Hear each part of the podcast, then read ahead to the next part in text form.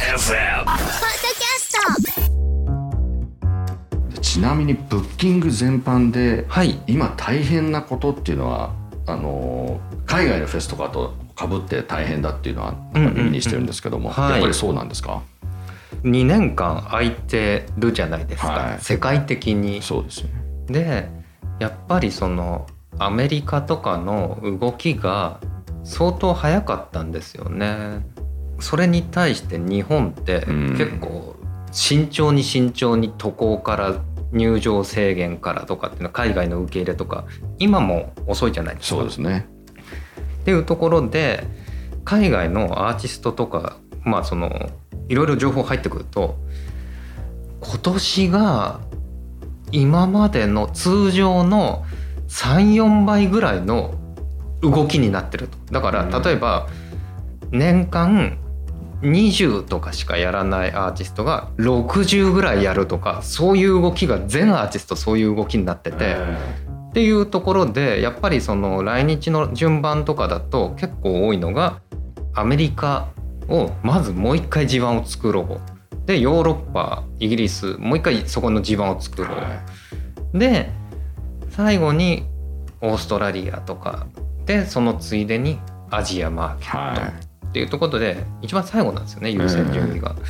でちょうどそのフェスが思いっきりかぶっちゃって富士の裏とか。の、え。で結構大きいアーティストとかあこのこれいいなって思ってたアーティストが結構決まっちゃってたえっていうところはあってそういう部分ではちょっと苦戦はしましたね。うんうん。しかもさっき高崎さんおっしゃってたその入国制限というかうん。隔離期間とかがあると、はい。もうそれももちろん事前に伝えなきゃいけないわけですもんね。そうですね。そこら辺でいや、うんじゃあ無理だよっていうのがあったんで、うん、なかなかちょっと組むのが難しかったですね。うんうん。マスクとかその声出し禁止とかっていうことはどうなんですかね？そのブッキングするときに。いやそれも聞かれまして。聞かれるんですね。うん、その開催の時はどうなってるか分かんないけど、ええ。今時点は、えー声は出しちゃダメ、えーピンが置いてあってそこのところから動いちゃダメ、で拍手っていうのだよ。っていうとえ？まああのお分かりの通りその4月でコーチェラとかの配信を見れば分かる通りで ダイブとかしてたじゃめちゃくないですか。ちゃもう元に戻っちゃってましたもんね。なんかこれコロナ後なの？っていうぐらいな映像を見たじゃないですか。ですね。はでまあ知り合いの人とかがイギリスに行ってええとかだと、逆にその日常で歩いてる人ってい。はマスクしてる人っていないんですよ。い。あもうそんそうなんですね。マスクは外せって言われてるんですよね。まあだからもう今日から外していいぞみたいな。でそれそれこそい知り合いが行って歩いててマスクしてたらあいつコロナなのに出歩いてんのか みたいな逆に見られ方をするわけですよね。うんそこまで言ってんですね。まあだから逆ですね。日本と真逆ですね。海外に行ったら多分みんな外しますね。まあだから数の論理でしょうねえ。えなるほど海外とまあ確かにこちら見てこれいつの映像かっていう錯覚ぐらい錯覚に陥るぐらいもう元に戻ってるというか、そうですね。ね。全体的に元に戻ってて、ええ。うん。じゃあ逆にそういう日本の現状を伝えるとああじゃあちょちょっとやめとこうかなみたいなアーティストもまあありましたね。やっぱりあるんですね。うん。さてで今回のフジロッはい。クですけども、高崎さんがブッキングしたアーティスト。はい。ジョナス・ブルーっていうアーティストはええ。すごい日本が好きで、いうん、何回か延期公演をは繰り返してやってたんですけど結局そのなんですかね渡航が OK 渡航が OK というかあのビザが取れるってなって動いて、はい。結局その2月のところでやっぱり渡航が止まっちゃったからできないっていう風に何回もこう繰り返しててなんか日本に行きたいんだってずっと言ってたんい、で、じゃあフジロックだったら多分来れるような、はうん感じで動いてると思うからフジロックで行こうよって話して交渉して決めてでフジロック出演決定してもらいました、ね、じゃあジョナス・ブルーはずっと来日を向こそうも楽しみにしてたと。そうですね。ずーっとやってました。はあな僕も何回も延期延期延期ってやっててなんかもうこう2020年の忘れ物のようにずっと延期をやっててまだ単独はできてないんですけどまあ来日は富士でやってね。実現できるかなっていうのとはい。またそれと同じようにあのナイトテンポっていうアーティストもはい。僕がずっとやってて、で日程だけ抑えてたけどあやっぱりちょっとできなそうだって、まだ6ヶ月ごとに日日日程をずらしてずらしてずらしてやって結局あだからそれもやっと渡航が、うん、やりようによっては、うん、災害されたからできるよっつって2月の公演を発表して。えやっぱり 渡航が止まっちゃったっつってどうしようかっつっていや日本行きたいんだよっつってじゃあフジロックだったらいけるかもしれないからってフジロックに入れてその後に単独公演もくっつけました僕。え確か名古屋もありますよね。ありますね、ええ。はいなんでそそういう感じで流れ組んで。そうでね。その時は、ええ。だからさっきお話ししたようになんでこのタイミングで来なきゃいけないかとかっていう こういうねこう理由とかをそういうの全部書いてるからえ緊急性の理由っていうのがあってその緊急性でねじゃあフジロック来て2ヶ月後にまた来ますってなると緊急性じゃないじゃないですか。なんで1年の間にそんな頻繁にできないかもと思えって、うん。だからもうフジロックにつなげてやっちゃうしかないの。まだそういうのが続いてんだったらと思って、えなんでそのツアーをつつなげちゃったって感じですね。えいやナイトテンポといったらもうシティ・ポップがわっときてまあなんていうんですか昭和グルーヴミックス、はいもうシティ・ポップの立役者みたいな人でアルバムを出してるのに来日がなかなかそうですね。ずーっとできなくて。ただあのメディアにはずっとそうですよね。シティ・ポップブームがまあすごかったんで、ねずーっと取り上げられててやっとようやくですよね。やっと来れるなっていう感じですね。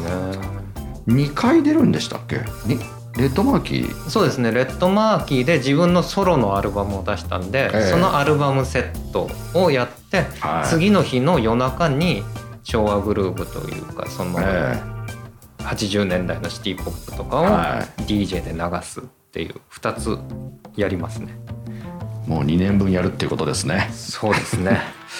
であとフジロック私今年まあ大きく言うと2組ですかね。私ははい。ロック番組やってまして、はいはいはまあモンゴルのザ・フーといはい。インドのブラッディウッド。はい。この泥臭いメタル系のバンドが2組出るっていうのは大注目なポイントなんですけど。そうですね、ねえ。あの面白いと思いますよ。異色といえば異色ですよね、うん。はい。えまあだからあえてっていうところのセレクションですよえね。えなんかインパクトあって。えはい。でも色物じゃないよ。みたいな。ちゃんとこちら出てるよみたいな。えね。でブラッディウッドもこう送られてきてなんか売り込みあって。あ売り込みがあったんですか？そうですそうです。でパッて見てもうあこれ面白いな。でいろいろ調べたんですよ。そしたらなんかイギリスとかヨーロッパだとちょこっとこう盛り上がってきてるなっていうところもあって、でやっぱりそのねこう普通普通という言い方おかしいですけどそういうバンドとかアーティストとかってチョイスするよりも逆にこういうメタルとかそれもインドだよ。インドメタルっていうのも入れた方がなんかジャンルというか音の広がりがあってで 土曜のグリーンステージ一番最初空いてるじゃんってそこに入れようよって盛り上がって決まったみたいな。いや2組ともグリーンステージの一番手ですもんね。初めて来た人どう思うんでしょうんね。どなフェスなんだと思いますよね。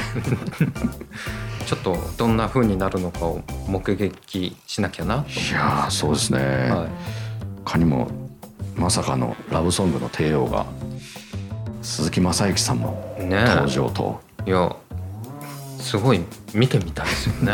あの音源で聞いてあこの人すごい歌うまいな。って思うじゃないですかみんな。思いますね。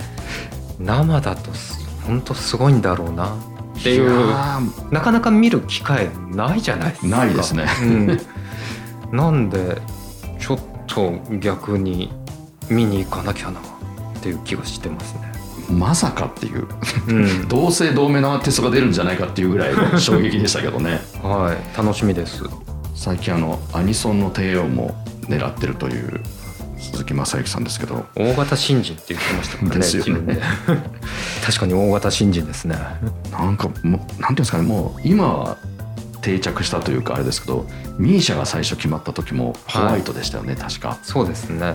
なんかそそれに近いインパクトがありますよね。ありますよね。なんか最後にラスボス感みたいな感じの発表でしたもんねしかも日曜の昼2時ですからね。はい。すごい時間になりそうですけども。そしてグリムスパンキーがついにホワイトでメインステージというか大きいステージはうん。制覇にコンプリートしたんですね。ですよね。うん、もうステッカーを渡すしかないですね。コンプリートステッカー。去年あのフィールド・オブ・ヘブンとか出てた時になんかインタビューさせてもらったんですけど、はい。結構狙ってたんですよもう。次ホワイト出たら。うんコンプリートだねっていうことをご本人たちも言ってたんでついにコンプリートしたアーティストってこれまでいらっしゃるんですかね。ほとんどいないんじゃないですよね。うん。デングルとかもねヘブンとかやらね合わ合わないしねみたいな。ええ。いや見どころが多いですしあと最終日31日のフィールド・オブ・ヘブンの流れもこれもまたここ離れられないって人多いんじゃないですかね。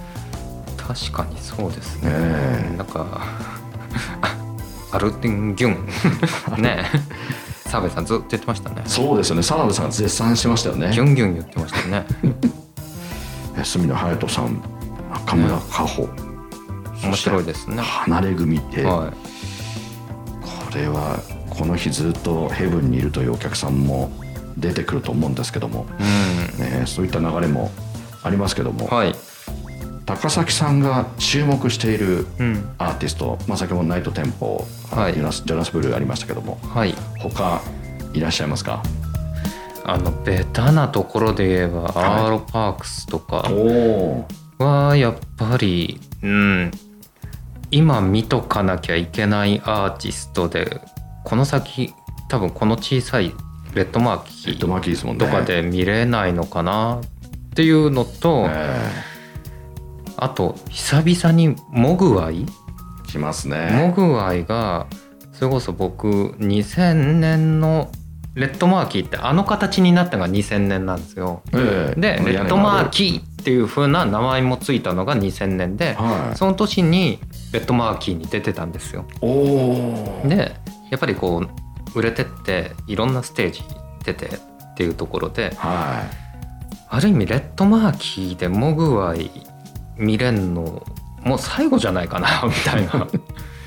うん、で2000年の時すごかったんですよね。やっぱりあのレッドマーキーができて。いえ。でモグワイっていう、まあ、そんなに認知がね、はい。どこまでかっていうところなんですけど結構もうみんな来て。であのノイズとゴーンであのレッドマーキーのモグワイっていうのは、うん。ちょっと今回ねこういろんなのを経てレッドマーキーに帰ってきて。え帰ってくるですねうん。本当に。ちょっと要注目というか。うん。ある意味あの密閉感でモグワイの音を聞くっていうのは贅沢な空間かなと思いますね。ですよね、なんかもう僕は言ってたホワイトステージの鳥って感じでも全然違和感ないんですけどうん、レッドマーキーですからね。そうですね。ええ。これは貴重ですね。はい。はあとは、ええ。あのーまあ夜夜中の担当なんですけど、はい。私は。言ってみたら去年って12時前に終わらせないといけなかったんですよ。ですでそのそういう中でやっぱり去年だとここの位置に立ってみてください。とかってそういう感じで、だから DJ とか入れられなかったんですよい、ね。え。で今年はやっぱりちょっとこう原点回帰じゃないんですけどなんか DJ 入れたいなと思って、で今年の夜中は一番最後全部 DJ でクロージングしてるんですよ。で最終日とかはもうなんか 田中文也さんと石野卓球さんで、もう2時間ずつっていうすごいこのロング DJ を並べてずっと DJ っていうのは初めての試みで、ああそうなんですね。はい、なんでまあ今までだとバンドを入れてとか、ええ。そういうのをこう織り交ぜてたんですけど、はい。ここまでああからさまに DJ ですっていうのは初めてでちょっとうん。それはそれでなんかどういう貢献なのかなうん。と思いながら、うん、楽しみにしてますね。ロングセットが楽しめるということですね、は確かに言ってみれば3年ぶりに深夜そうですね。レッドマーキーが復活ということですからね、これもちょ多っと。分泣いちゃうんじゃないですかね。楽しみですね。はい。で、えー続いてですね、はい。まあフジロック以降の話になるかと思うんですけども、はい。今後、まあ、フジロック以降はい。来日コンサートの状況ですよね。はい、というのはいかがですか？えー非常に厳しいです。やはり。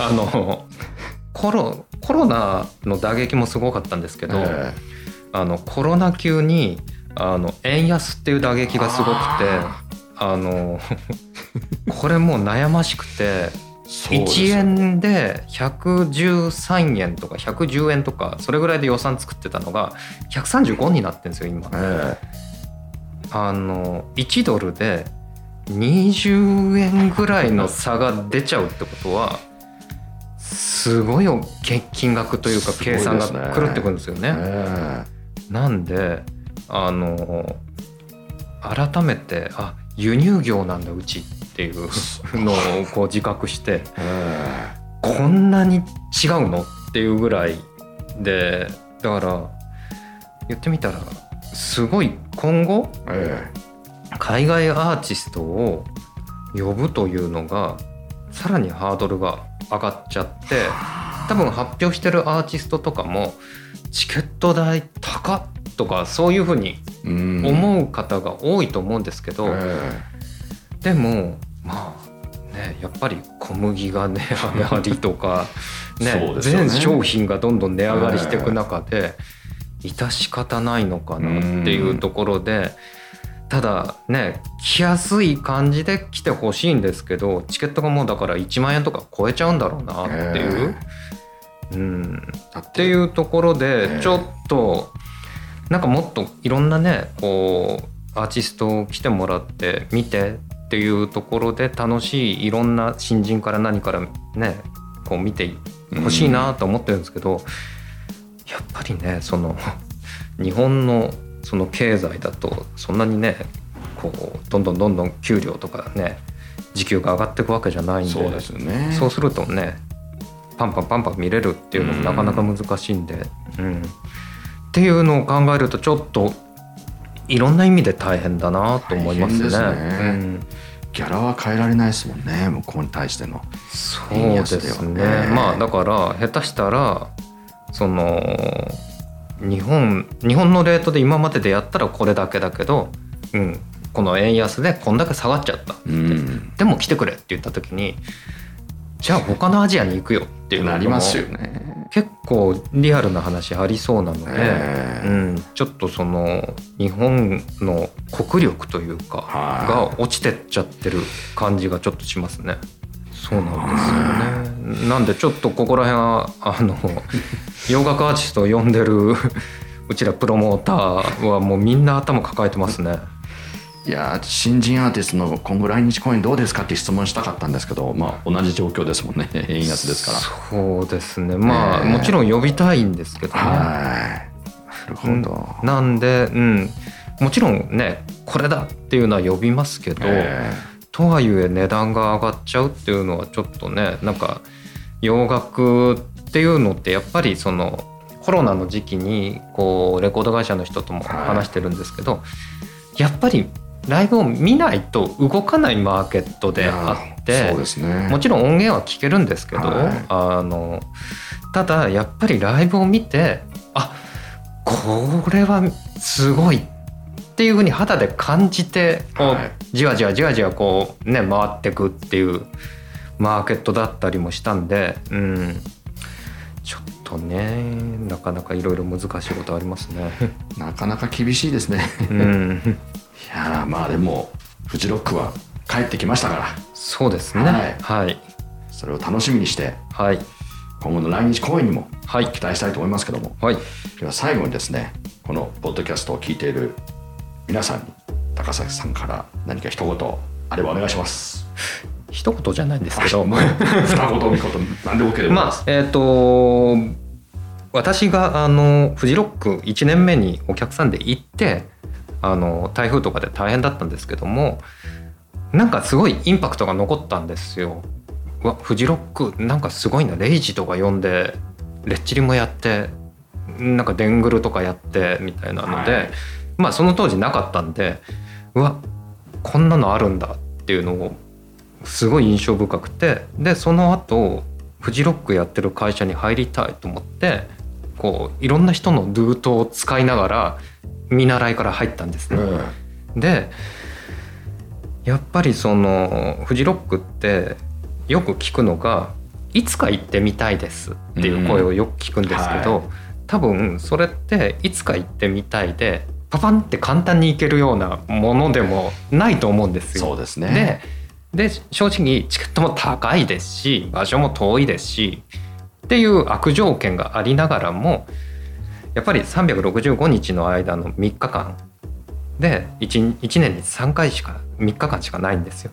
で僕はやっぱりフジロックっていうのに行って人生変わった一人なんですね。はい。でやっぱりその遠い分苦労もあるしなかなかフジロックに行った人じゃないと分かんないようなあの空気感というか会場の大きさとかっていうのは自社だから言うのではないですけどもなんか別物だと思ってるんですね。はいなんで何かしらまあ雨がひどいとかそういう悪い印象もまあそれはそれでなかなかすごい状況になったりもするんですけど、はいいろんな意味で一回行って忘れられないような時間というか体験ができるのでちょっと気になるなって思ってる人はまあ無理しても頑張って一回行ってみたらもしかしたら人生変わるかもしれないしなんかあこういうのなんだって言って後々別なアイディアが浮かぶかもしれないしっていうところで行ってみたら面白いと思います。絶対何らかのインパクトを受けますもんね。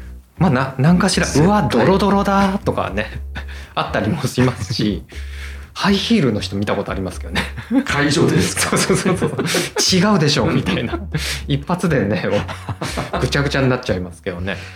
まあなんでうん。やっぱり見て体感してもらうのが一番かと思うんではい。なんでそのこういろいろ話とか聞きますけどもやっぱり足運んでうんその空気感とかを自分で体感してもらえばあなるほどねっていう分かる部分もあると思うのでちょっと無理しても一回来てみたら、うん、楽しいと思うんで、うん、よかったら来てみてください。ありがとうございます。ZIPFM ポッドキャストリアルロックス B サイドフジロックスペシャルスマッシュの高崎亮さんお話を伺いました。どうもありがとうございました。ありがとうございました。スマッシュの高崎さんを迎えてのリアルロックス B サイドフジロックスペシャルいかがでしたでしょうか？がっつり、えーパート1パート2で40分超えですいろいろな人の熱い思いが今年も乗っかっています。フジロックフェスティバル20227月29日から31日までの金土日の3日間。新潟県湯沢町苗場スキー場で開催します。前夜祭もありますよ。7月28日木曜日ですね。